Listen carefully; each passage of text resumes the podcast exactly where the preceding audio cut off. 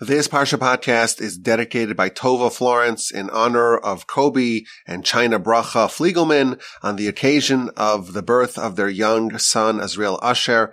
May young Azriel Asher bring much joy to the whole family and be a bright beacon for the entire family, the entire community, and the entire Jewish nation. A quick programming note. Uh, next week, please God, we are going to be going on a little bit of a summer trip. As you know, uh, every summer we travel to Canada and visit the Northeast and escape from the scorching furnace that is Houston, Texas. And uh, the plan is, please God, to not miss a single Parsha podcast. Uh, the last couple of years, with the help of the Almighty, we haven't missed over the course of the summer, and we hope to continue that this year, but maybe the quality will dip a little bit. So you'll forgive me for that. Maybe yes, maybe no, but please God, we will continue uh, in our travels wherever we may be. Uh, now we're going to focus on Parshas Korach. And uh, this one, I have no excuses. We're not traveling quite yet. Uh, but if its uh, quality is not quite up to par, it's not what you're expecting from the Parsha podcast, send me an email rabbiwolbe at gmail.com. If it exceeds your expectation, you can send me an email as well to the aforementioned email address, rabbiwolbe at gmail.com. In Parshas Korach, of course, we read about Korach's grand insurrection. He's Moshe's first cousin. Their fathers are brothers. And he takes great umbrage, Rashi tells us, with the appointment of another cousin, a younger cousin, Elitzaphan ben Uziel, he was appointed to be the leader of the family of Kahas, a position that Korach believed was rightfully his, and Korach launches a full-scale rebellion against Moshe, against Aaron, and really against God. And he begins and he says, well, why are you any better we're all holy. Why do you lord over the community? Why are you taking all these prestigious positions? You're the king, Moshe, and your brother's the high priest. And then when there's something that should go to me, because I'm next in line in this family, you skip me over and you give it to the younger cousin, Elitzaphan. And Korach is successful at riling up the people, and he gets some co-conspirators, and he gets the malcontents, the serial malcontents, Dasan, Dathan, and Abiram, On Ben Peles, 250 heads of the nation, and he does some theatrics. He says, well, if you have a garment that's entirely blue, must it have tzitzis, a house full of Torah scrolls, doesn't need a mezuzah. Eventually there's a showdown, a Katorasathon, and it ends up very badly for all the mutineers. Moshe tells everyone to distance themselves from Korach and from his collaborators and their possessions. And Moshe announces, I will prove that everything I did was done based upon the orders from on high, from the divine. This is not my own decision. If they die normally, then God did not send me. But if God creates a new creation and they get swallowed up by a perfectly placed sinkhole then you know that God sent me. Instantly, a sinkhole appears and it swallows up the participants in the revolt and their families and their possessions. And then a fire comes and a fire consumes the 250 people who were illegally offering Torah's incense. Moshe instructs Elazar, the son of Aaron, to take the fire pans and to fashion them into plates to cover the altar, to warn any non-Kohen any non-descendant of Aaron from doing the service of the Kohen. And the next day Moshe is the recipient of complaints. You killed the nation of God. And Moshe and Aaron enter the Mishkan and God tells Moshe that he's going to destroy the nation. And Moshe realizes that a plague is underfoot and he sends Aaron out with incense to save the people. Don't think that incense destroys, it saves. And he stands between the living and the dead and he stops the plague but not before it claims 14 plus thousand victims. Now it's interesting, the Torah does not tell us precisely how Korach himself died. One opinion in the Talmud says that Korach did not die in neither the sinkhole nor the fire, but he died, Rashi tells us, in the subsequent plague that happened the next day. Or perhaps maybe he died in both. He died twice. One opinion tells us that he, he was burned by the fire, but it was only internally. His soul was burned, not his body. And then his body was subsequently swallowed up. So he really died twice, but cannot be counted in either group. Regardless, all the mutineers, all the insurrectionists are gone. And this part ends, or this part of the parsha ends, with a demonstration of the legitimacy of Aaron as the priest. Every tribe submits a staff. It's placed into the Mishkan overnight. And in the morning, Aaron's staff blossoms and blooms with almonds. And that is a permanent testament that Aaron, in fact, is the legitimate Kohen, Aaron and the Levite tribe to the exclusion of anyone else. Now it is interesting, if you study the Parsha, there are four different levels of mutineers, four, four different flavors, if you will.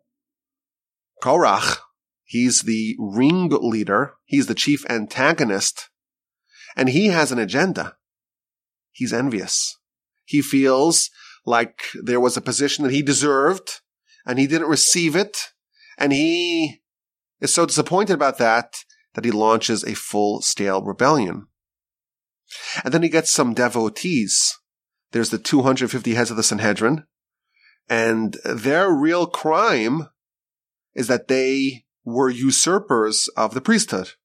And what happens to someone who does service that is unauthorized? Well, we have an example of that in the past already.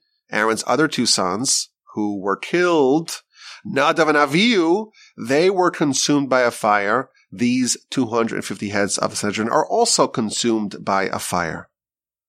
And then we have the serial malcontents, the people who are always complaining since the beginning of the Torah. The nemesis of Moshe and Aaron are Dathan and Abiram. And their only agenda, their only horse in the race was that if there's a fight and someone's starting up and someone's riling up the crowd and there's some sort of mutiny, they are in. And they don't die with the fire. They die by being swallowed up by the earth. And the commentaries tell us that they went straight to hell. Why? Because such an attitude of just opposing and just starting up and try, trying to create division and, and strife and discord amongst the nation. That is the essence of purgatory, of Gehenna. Commentaries tell us on Monday of Genesis, only two things were created. Number one, separation, separation of the higher waters from the lower waters. And that's the idea of these people who just wanted to create separation, to create disunity, to fracture the people, to create schisms in the people. And therefore they were deserving of the other thing that was created on Monday, namely Gehenom.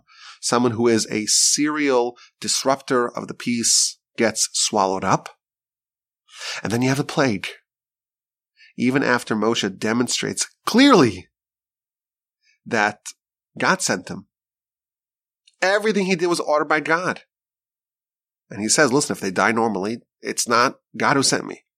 But if there's a perfectly positioned sinkhole that just swallows up all the mutineers, all the insurrectionists and their possessions and their families, and then it just covers itself up. Nothing we've ever seen like that before. Even if you have a sinkhole, it just stays open or gets bigger. This is like a mouth. Opens up, gobbles them up, swallows them, and closes its mouth, its lips shut again. Even after that happened, the next day, the people complained to Moshe and Aaron, you killed the nation of God. Some people, you just cannot please them. No matter what you do, no matter how clearly you demonstrate that you're doing what the Almighty wants of you, a leader has to know that if anything goes wrong, even if you're not at fault, you will be blamed. Afterwards, there's the ceremony to show for once and for all that the Levite tribe and the family of Aaron, they are designated by God. Those staffs of the other tribes remain dry, and Aaron's staff bloomed and blossomed. And this is a very instructive story. For one, there is a prohibition to be like Korach. We are not allowed to mimic, to emulate, to walk in the ways of Korach.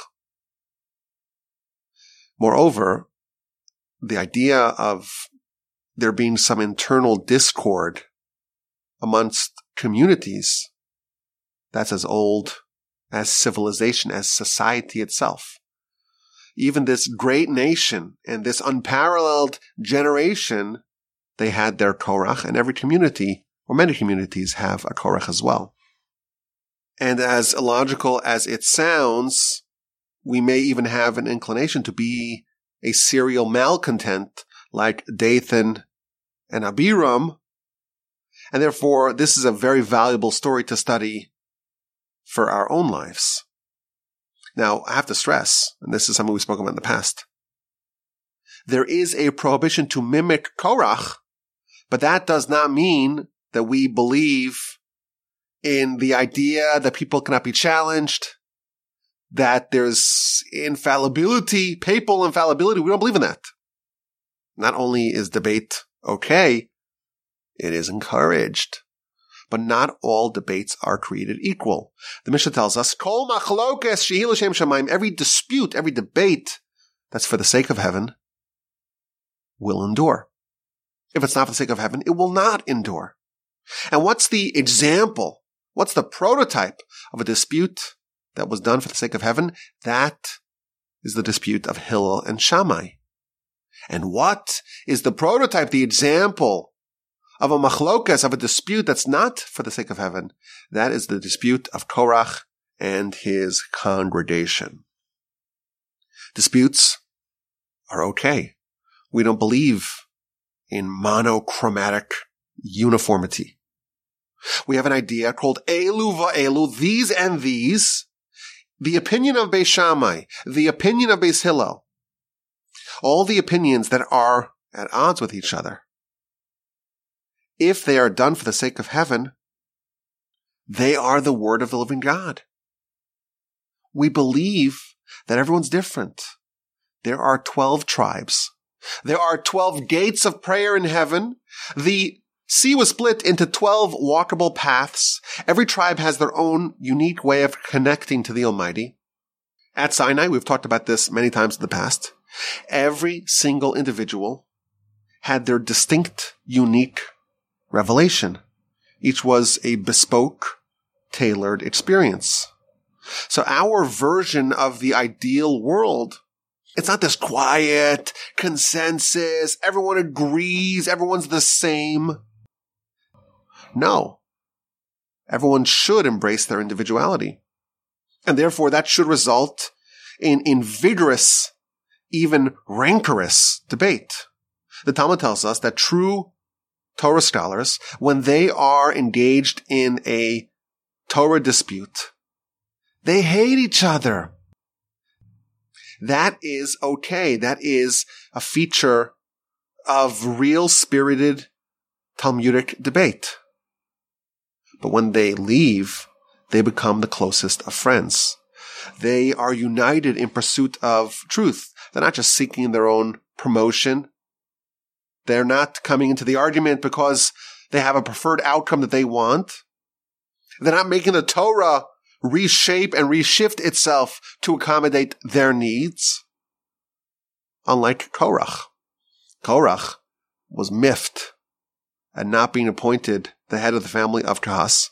And you know what? He had a reasonable gripe. Moshe and Aaron are the sons of the eldest son of Kahas. The next promotion after Moshe the king and Aaron the high priest ought to be mine, reasoned Korach. But it went to Elitzaphan, my younger cousin.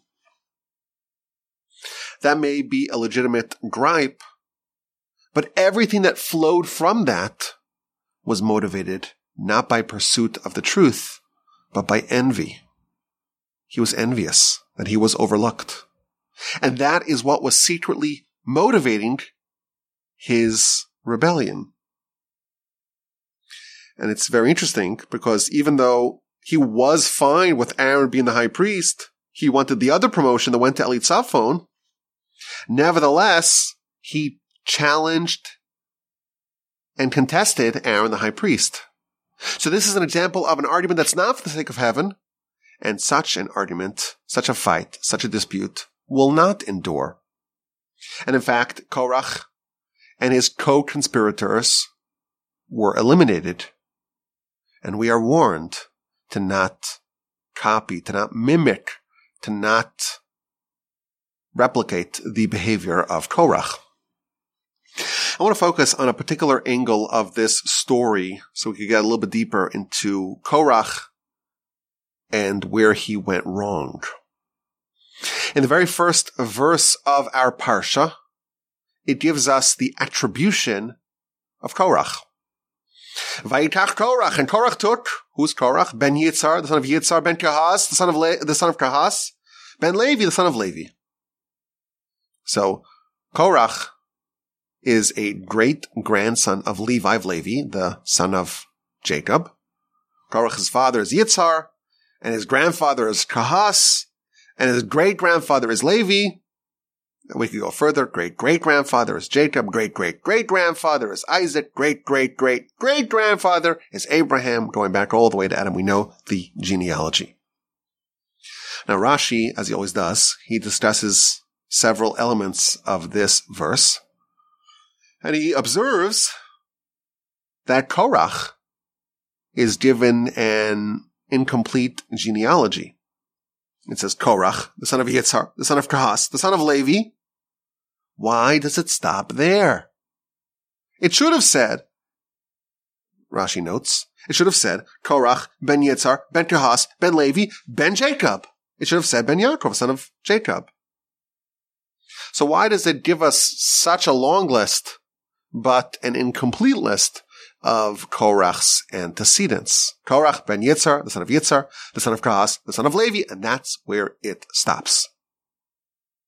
So Rashi tells us that Jacob prayed that his name should not be invoked in the congregation of Korach. Very interesting.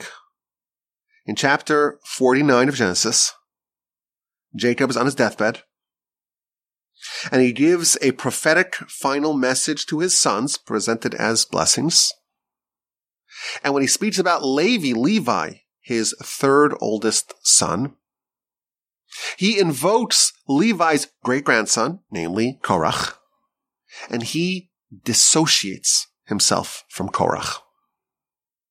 You recall he begins the what's called blessings with rebuke to, to Ruvain. Ruvain, you jumbled the beds and you would have been the king, you would have been the priest, but you lost it all.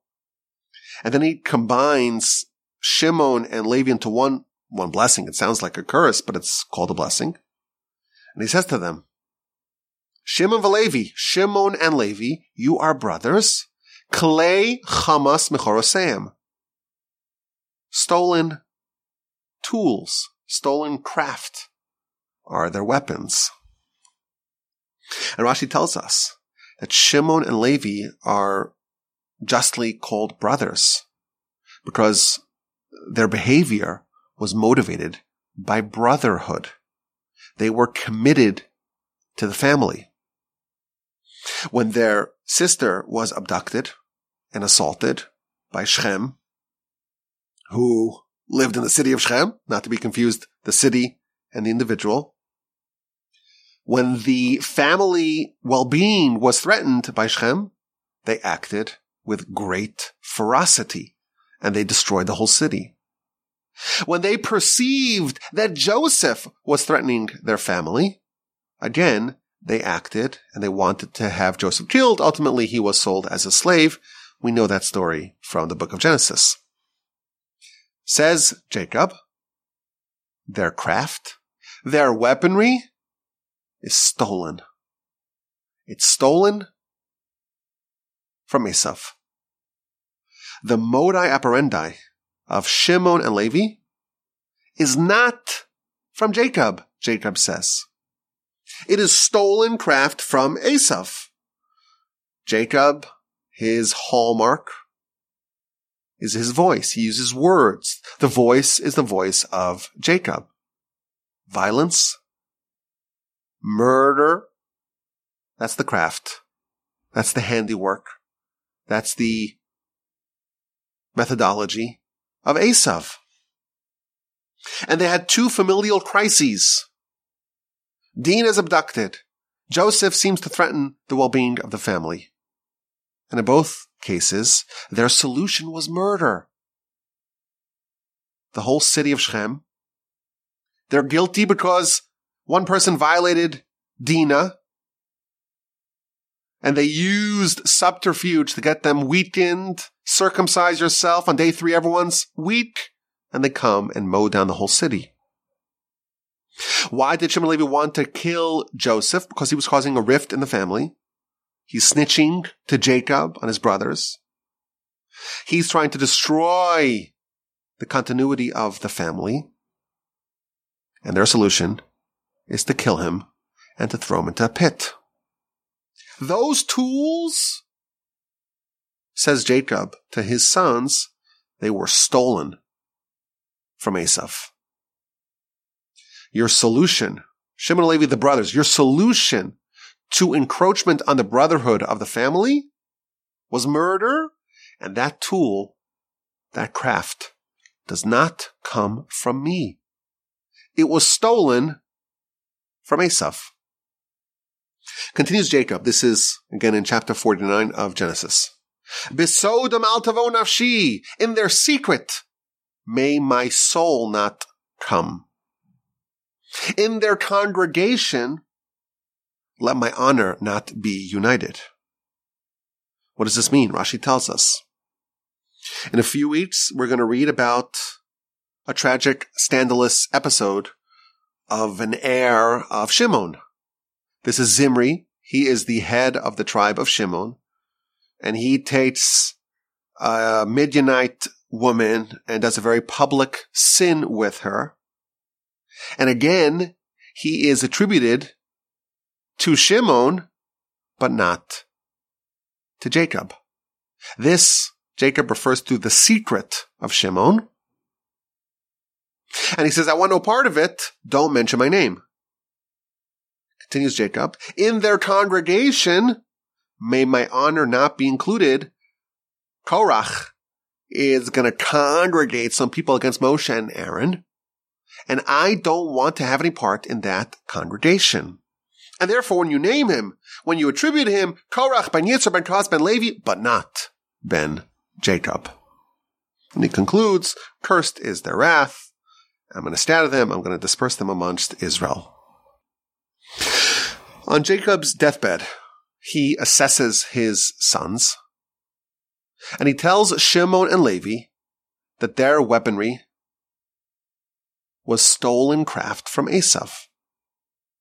And therefore, when descendants of Shimon and Levi, Zimri from Shimon, Korach from Levi, when they do crimes later on the Torah, don't mention my name. Why?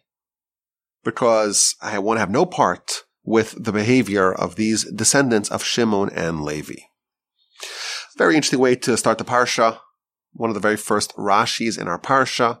And again, Rashi in both instances, in Genesis chapter 49 and in the beginning of our parsha, Rashi tells us this idea that Jacob is very hesitant, very resistant to have his name be applied to Korach and to Korach's story and congregation.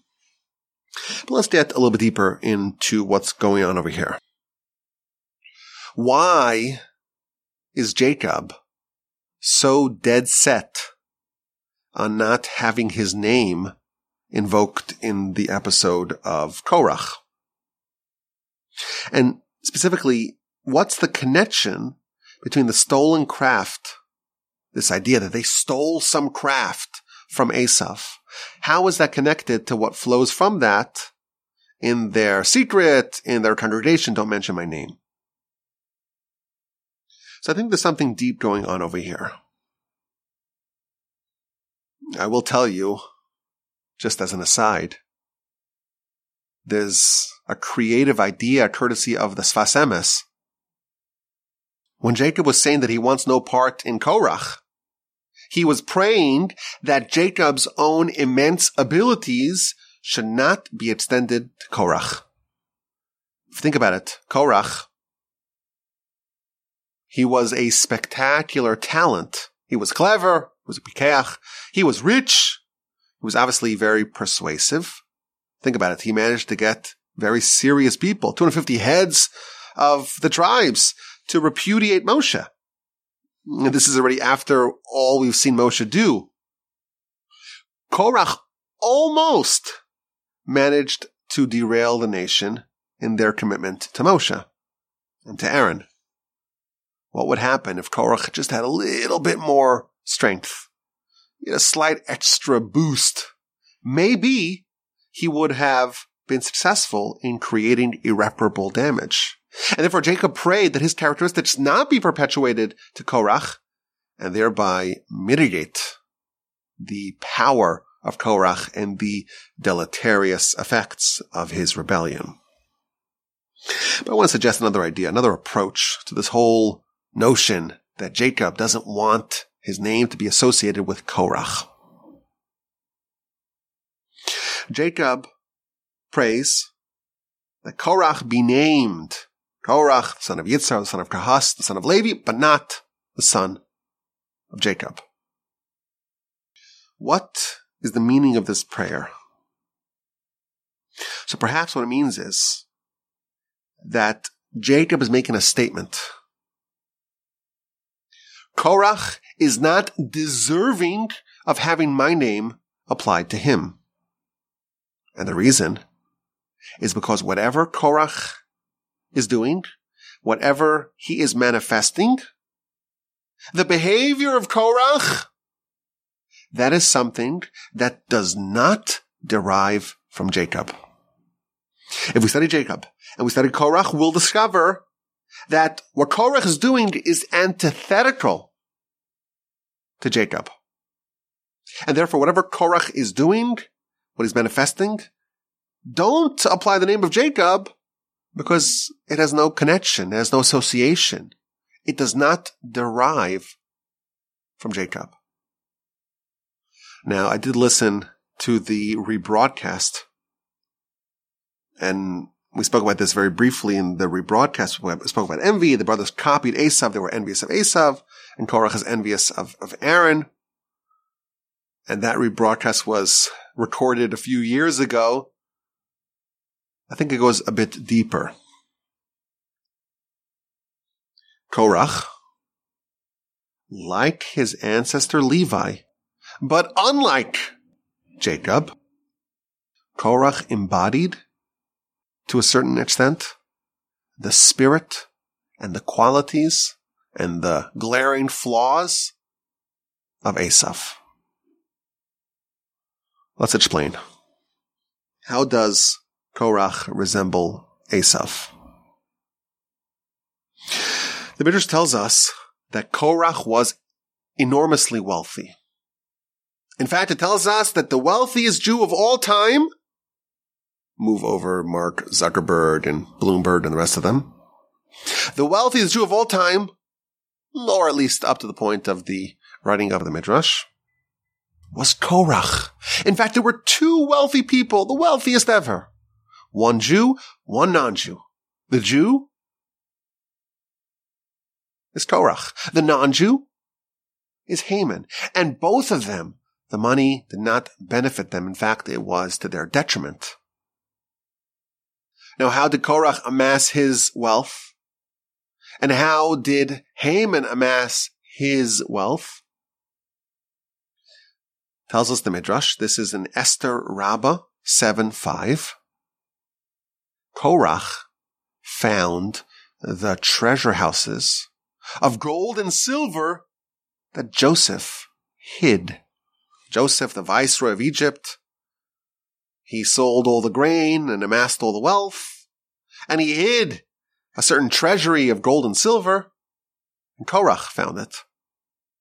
And Korach took it. How did Haman become so rich? He too found some treasures the treasures of the kings of Judah and the spoils of the temple, and that's how he became so rich. That's one midrash. In a second midrash, it gives us some more detail. Again, it tells us the two richest ever, the richest of the Jews was Korach, and the richest of the non-Jews was Haman. And both of them were destroyed. And why were both of them destroyed? Because they did not receive their wealth from God. Rather, they grabbed it. They snatched it. They seized it. Very interesting midrash here.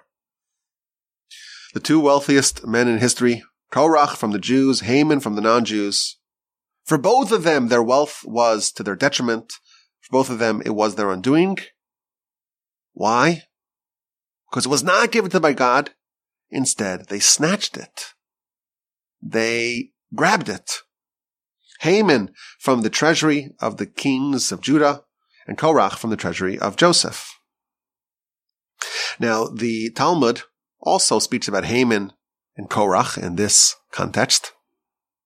And it gives us some more descriptions of Korach's vast wealth. Korach was so wealthy that just to keep track of all the keys that held the access to the treasure houses that he had. It uses some exaggeration. He needed 300 animals, 300 mules to carry so much weight. And all the mules were carrying were just the, just the, the keys, the access to the treasure houses of Korach. Oh, and those, those locks and keys were not even metal. They were light. They were made out of leather.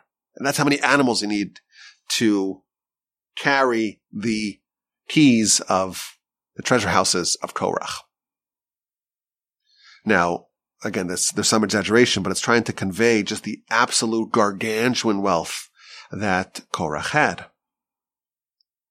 Now, the Talmud tells us, this is in the book of Sanhedrin, page 110a, that actually Joseph had three different treasure houses or treasure areas that he had hid.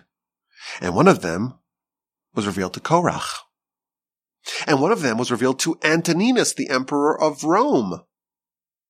And one of them is still hidden and it will be revealed to the righteous in the future. Very, very interesting. Korach, Haman, super duper uber wealthy, but their wealth was to their detriment. It was their undoing. They snatched it illegally or against the will of God, or at least it was not conveyed to them by God.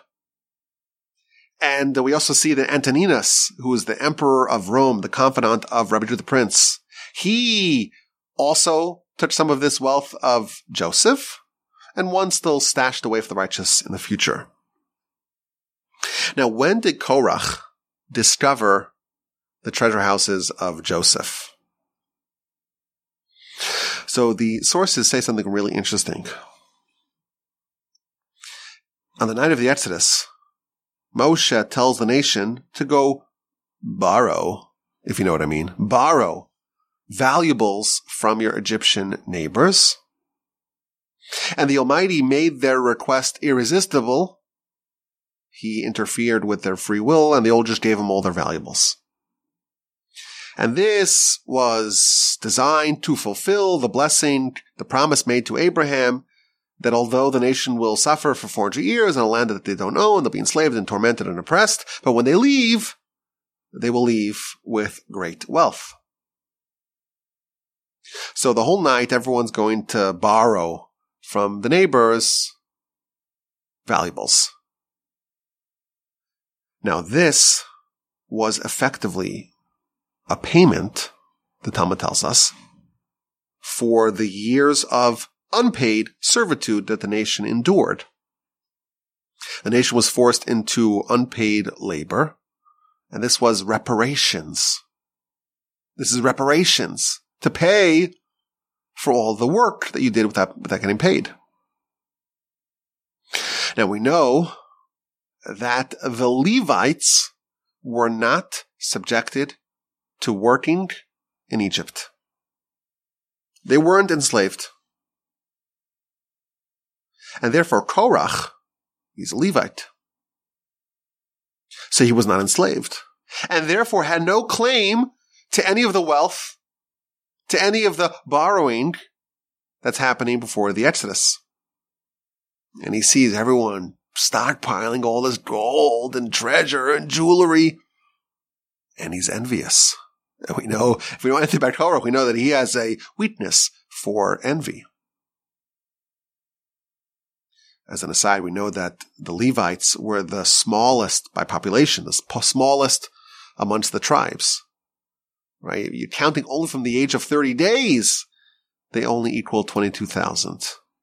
And the commentaries explain that the people who were enslaved received a miraculous blessing. They had explosive growth as a result of their hardship. And the Levites didn't merit that because they didn't work. They weren't enslaved. So Korach is envious. And he's watching and he, and he just can't believe it. And, and he's so jealous and he's so envious and he's not managing.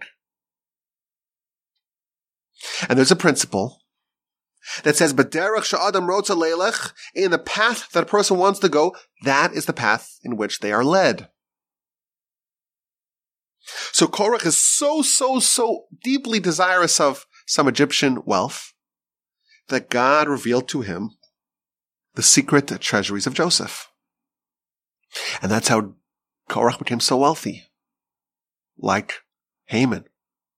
So enormously wealthy but he didn't really have it given to him by God. He, he snatched it. He grabbed it. And this was to his detriment and this was his undoing. Now we know where's that treasury now? The verse tells us that all of the possessions, all of the wealth of Korach was swallowed up into that sinkhole. So he didn't really get to enjoy his money. Midrash tells us that even items that were lent out, even a needle that was lent out from Korach that too was swallowed up. So Korach had enormous wealth, but he lost it all. Now the, the name Korach means bald, and it's not a coincidence. The Midrash tells us that this was a fitting name for Korach because when he had this rebellion against Moshe, his wife fomented his displeasure with Moshe and she said to him, look at you, you're so bald, because all the Levites had to shave off all their hair. You're so bald. You're Korach, you're Kireach. And he's doing this because he wants to see you bald and laugh at you. And that's why he's mandating that you shave everything. So Korach told her, well, he's doing it himself as well. He's also shaving, he's also a Levite. Moshe's, after all, a Levite. So she said to him, no, no, no. It's like Shimshon. He's willing to suffer the indignity of being completely shaved just to see you like a little egghead shaved and denuded of all your hair. So Korach was bald, and that's why his name is Korach, because this is a contributing factor to his story, to his arc, and to his downfall. But there's another idea that uh, a bald person doesn't have any hair. And Korach is like bald. He has nothing. What does he, what does he end up with? All that wealth that he amassed, those 300 animals that are just transporting the keys that are able to hold open the, the storage houses of, of treasure that he has, all that is all swallowed up by the sinkhole.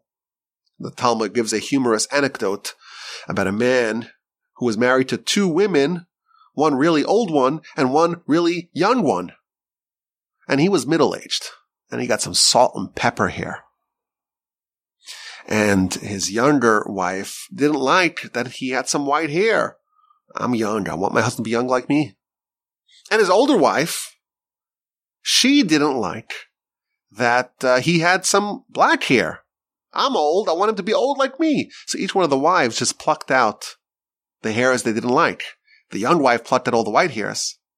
And the old wife plucked out all the black hairs and he ended up completely bald. That's the story of the Talmud. Maybe it's some advice. One wife is plenty. and made sure that uh, you're on the same page. But this is emblematic of Korach. You know, he ended up with nothing. He had so much and he wanted so much. He wanted even more. And he lost everything. Now he's compared to Haman. If you look at Korach's story, it is a bit Haman-esque. What is the undoing of Haman? Everyone is bowing down before him. Everyone, with the exception of Mordechai. And what does Haman say? Li. This is not worth anything for me. As long as, as Mordechai doesn't bow down, all the gold and all the children and all the power and all the prestige is all worthless to me. The essence of Haman is insatiability, his unparalleled wealth.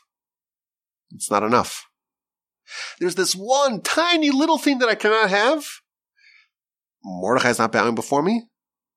This will rankle me and disturb me and disrupt me to no end, and I won't get past it. And this is Korach as well. Korach is like Haman.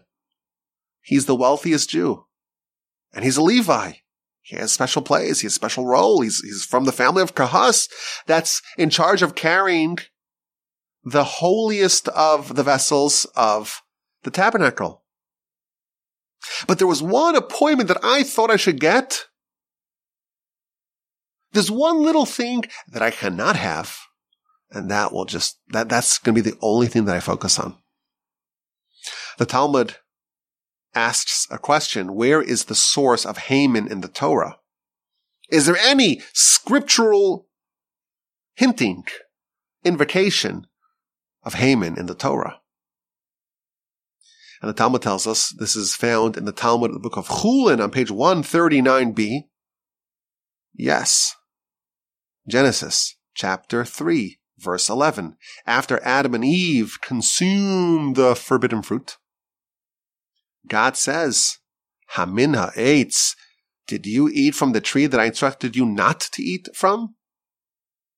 But the word Hamin ha'etz, which means from the tree, it's the same letters as Haman, Haman. Adam was allowed to eat from all the trees in the garden. All of them. Except one. Haman had everything in the world except one. Korach had everything he could possibly want, except one. And the undoing of these three was they couldn't get past that one little thing that they could not have. That's Haman, and that's Korach. Three people who was undoing was an inability to accept that there was one little thing that was off limits to them. They all had so, so, so, so, so much. More than anyone in history. But it wasn't enough. It was insufficient. And that tiny little point of lacking that they had, that just unraveled everything for them. Adam is booted from the garden and he's severely diminished. Haman is humiliated. He's hanged along with his ten sons. And by the way, that enormous estate, that was lost as well. And Korach was swallowed up with his family, together with all his vast possessions, and even a lowly needle was not left above ground. And the Midrash tells us, Haman, Korach, enormously wealthy, but this was to their detriment. This was their undoing. And why? Because it was not given to them by God. They snatched it. And I think there's a very, very deep and subtle point over here. Why, in fact, were Haman and Korach unable to tolerate that small thing, that small little point that they didn't have? Haman, he had everything. He just couldn't bear that there was one solitary Jew who was not bowing before him. And Korach had everything. He just could not bear that there was one position that he was passed over, one promotion that he cannot get. Where does this inability to accept the tiniest lacking come from? All this comes back to the origin of their wealth. Their wealth was not given to them by God. They snatched it on their own. When you can accept that God gave you something, you know it's from Him. You realize that He is the one who's dispersing and dispersing. He is the one who's deciding what, who, what everyone gets. If you have that philosophy, you can accept that God gave something to someone else. If you realize that you get what you have from God, then someone else gets what they have also from God. But if you're a snatcher and you're grabbing stuff that God did not give to you, that God did not apportion for you, anything that you don't have will irk you, will bother you, will annoy you to no end. When you have insatiable, rapacious desire, you snatch even the things that you don't deserve. In effect, you are shifting your focus away from what God gave you. And this will create an inability to tolerate something that you don't have. But if you're trained to know that God accords to everyone what they need, and therefore, when you're missing something, you can realize, you can accept that that is something that you don't need. But if someone's a snatcher, you're operating under a different belief, a different worldview. And that worldview does not allow you to accept you don't have something that you would want. And therefore, says the Midrash, their money was their undoing. It was to their detriment and is what destroyed them. And again, I don't want this to be misconstrued as, as if the sages are saying that money is in wealth and all that's evil. That is not a Torah belief. That's what other religions profess. It's not what we believe. We believe that when God gives a person great wealth, it's a blessing. But they have to recognize that it comes from the Almighty and that they ought to be trustworthy stewards of that gift. Korach and Haman, they sought that that they did not get from God. And that attitude was their undoing.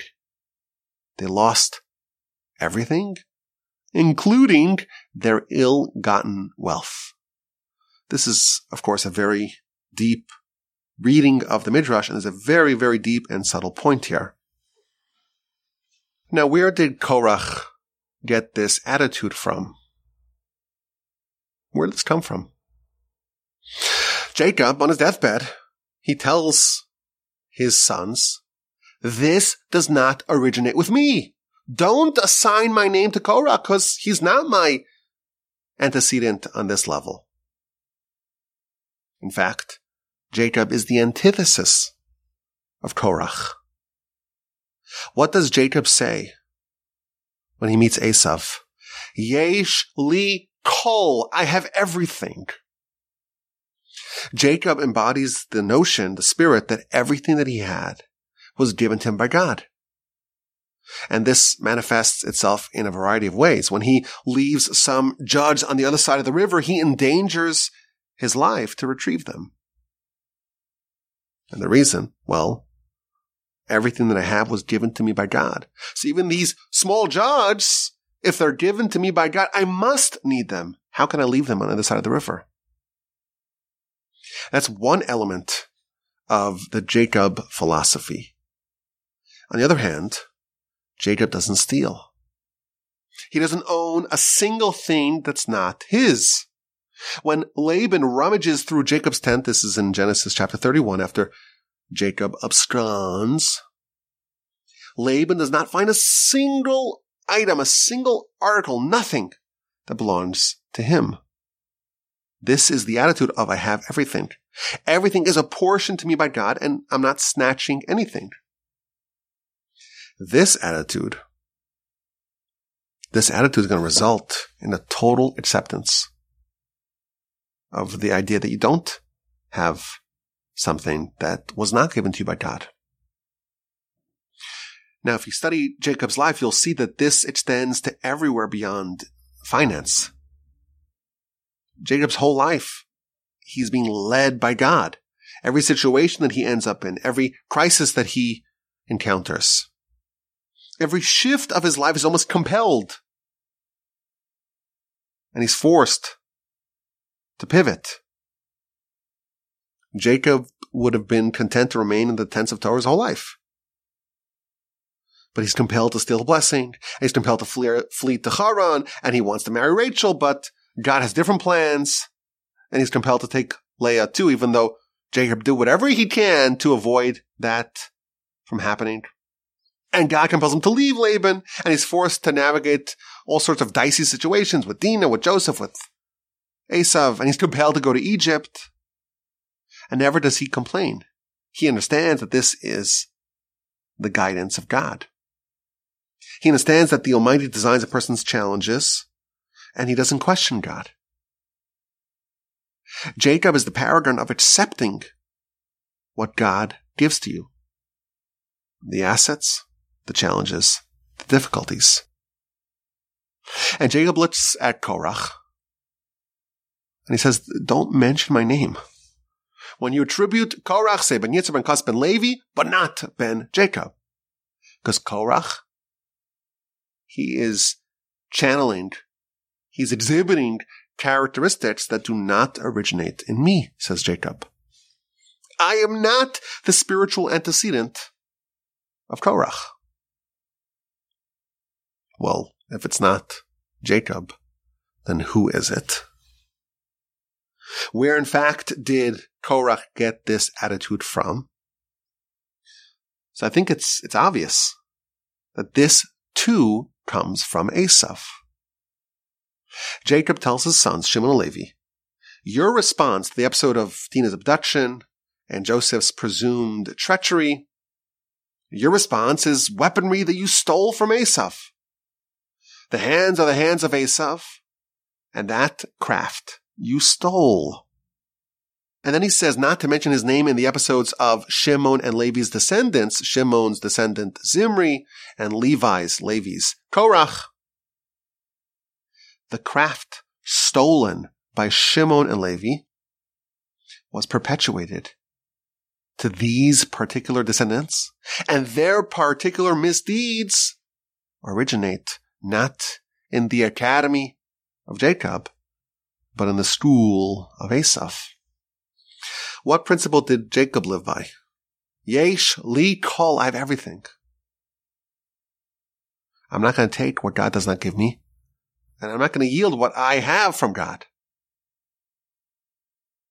When Korach wants the wealth, he sees everyone getting wealth, and he doesn't.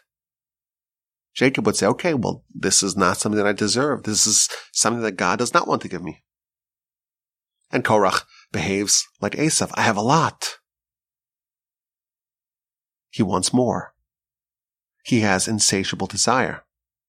He's ready to snatch. Jacob says, I have everything. Esav says, I have a lot, but he always wants more. And like Jacob, this is a worldview that encompasses everything, not just money. just tell us that Esav was always snatching women from their husbands. When you realize that the Almighty gives you what you need, you're happy with your own wife if you're just desirous of things that the Almighty does not give you, then you may behave like Esav. The attitude of Esav, I have a lot, but not enough, never enough. And this is what Korach is displaying. He wanted to be wealthy. He wanted to be the head of the Kahas family. He wanted to be the Kohen Gadol. All the things that God said no, he says yes. And that's what destroyed him. Korach is behaving not like Jacob. He's like Esav. He's a snatcher. That's how he ended up with the enormous wealth in the first place, with the stolen craft of Esav. And that's what prompted him to launch this rebellion. And it was to his detriment. It was his undoing. All of that was gobbled up by the ground. There's a scary principle here. And we spoke about this a few years back.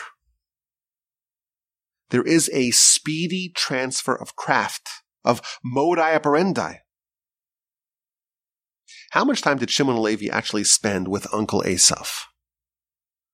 If you do the math, they met once for sure when Jacob encountered Esav and his 400 men in full military regalia in the beginning of Parshas Vayishlach. Maybe they met again, perhaps, at Isaac's funeral. Maybe yes, maybe no.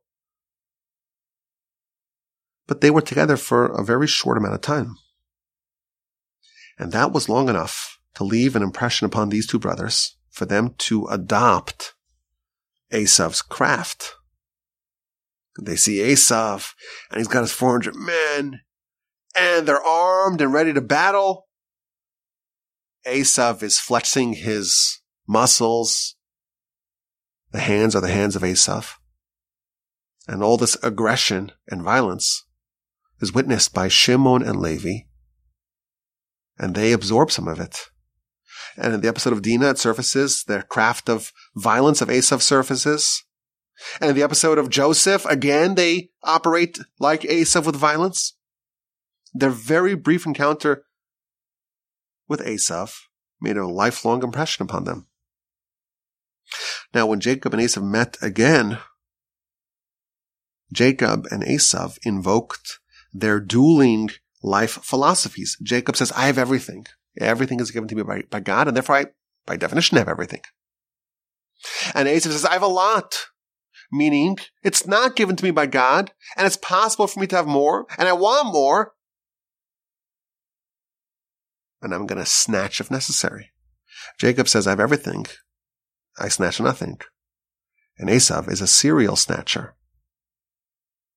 And on his deathbed, Jacob rebukes Shimon and Levi for appropriating Esav's craft. And then he looks towards the future and he sees the descendants of Shimon and Levi further exhibiting the craft of Esav and he proclaims, this is not for me. This is not my way. This was usurped from Esav. Do not attribute Korach to me. I think there are some powerful lessons from this idea. First of all, the power and the speed of character appropriation. Shimon and Levi spent only a few hours with Esav, but that was enough to get them to mimic, to imitate, to copy Uncle Esav. And that embedded some of Esav into their lines.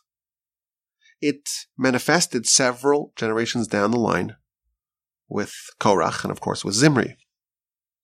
So I think lesson number one is we tend to underestimate human impressionability. People are incredibly impressionable. We're very susceptible to learning from others, not always good things. We could be very easily influenced and negatively indoctrinated.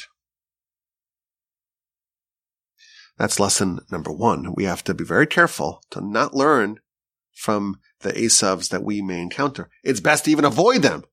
But if we have to be with them, make, keep it short. But even short meetings, the short meeting of Jacob and Esav resulted in some of the craft of Esav being imbibed by Shimon Levi in a way that even centuries later, vestiges of Esav are found in Korach and, and Jacob and his prophecy foretells Korach has this. Don't apply my name to it. There's another lesson, very powerful one. Jacob distinguishes himself from Esav and from Korach in this way. Jacob sees the hand of God in everything. God determines what we get and when we get it and how much. Jacob doesn't snatch anything that wasn't assigned to him.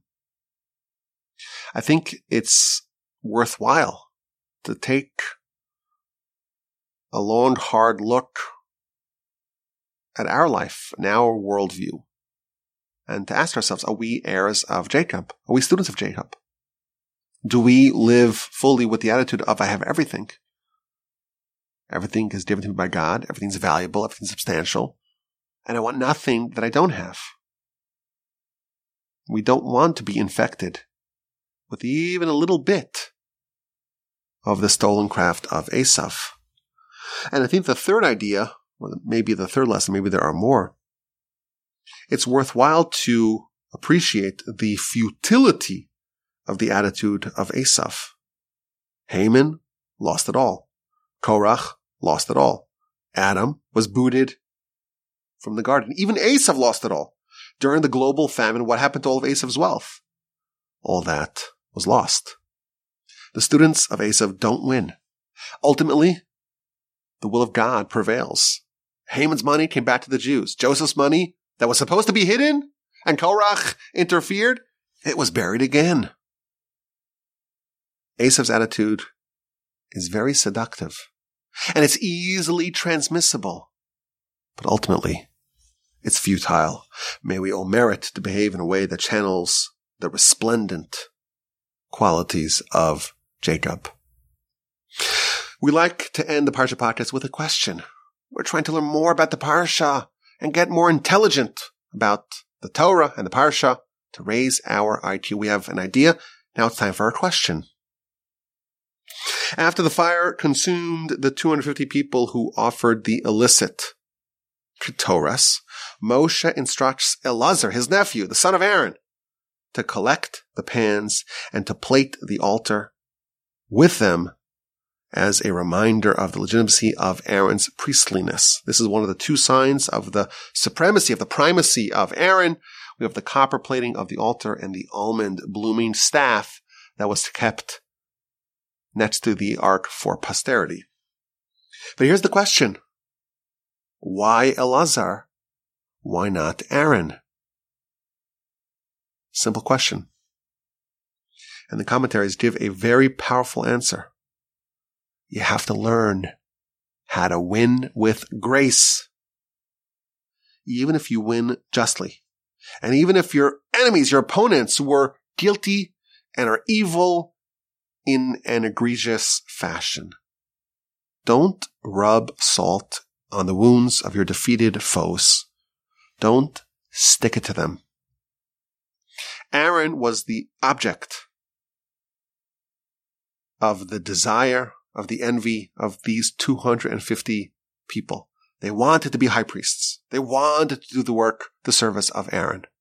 If Aaron himself went amongst the corpses to pick up those fire pans, it would, they would poke them a little bit more in the eye. We won. The good guys won. Aaron won.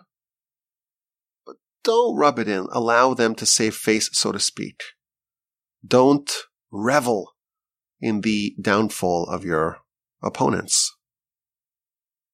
Win with grace. Don't stick it to the opponents after the battle's over. The great U.S. Grant in the Civil War, he took great lengths to make sure that the defeated can maintain some of their pride, can save face, can feel good about themselves. He didn't take away their, their, their weapons can maintain some standing and in a very different way. In the legendary episode of the conflict between Rabbi Gamliel and Rabbi Yehoshua, when the great Rabbi Gamliel was deposed, as told in the book of Brachos on page 27b, going into 28a, there's a story where the head of the Sanhedrin, Rabbi Gamliel, he humiliated the great Rabbi Yehoshua, he made him stand endlessly, and for that, he was deposed. Rabbi Gamliel was mm-hmm. deposed of his post. And they had to choose a different head of the Sanhedrin. And the best candidate was Rabbi Yehoshua himself. But they said, no, no, it's not, it's not nice. It's not fair to Rabbi Gamliel. Yes, we deposed him. We fired him from his job. Let's not hire the same person regarding whom this conflict oriented. We're not going to hire him so that every day he has to suffer a little more. It's a good lesson for us. When you win, do whatever you can to allow the loser to rehabilitate, to allow them to move on and proceed. Very nice lesson from our Parsha. Parsha's Korach. This was a joy and a delight to study with y'all. Send me an email, rabbiwolbe at gmail.com. I look forward to your questions, your comments, and your feedback. Have a wonderful day. A spectacular rest of your week. A splendid Shabbos upcoming. And please God, please God, please God, with the help of the Almighty, we will have another Parsha podcast next week. My email address is rabbiwolbe at gmail.com. And please send me an email if you haven't yet. Okay, bye bye.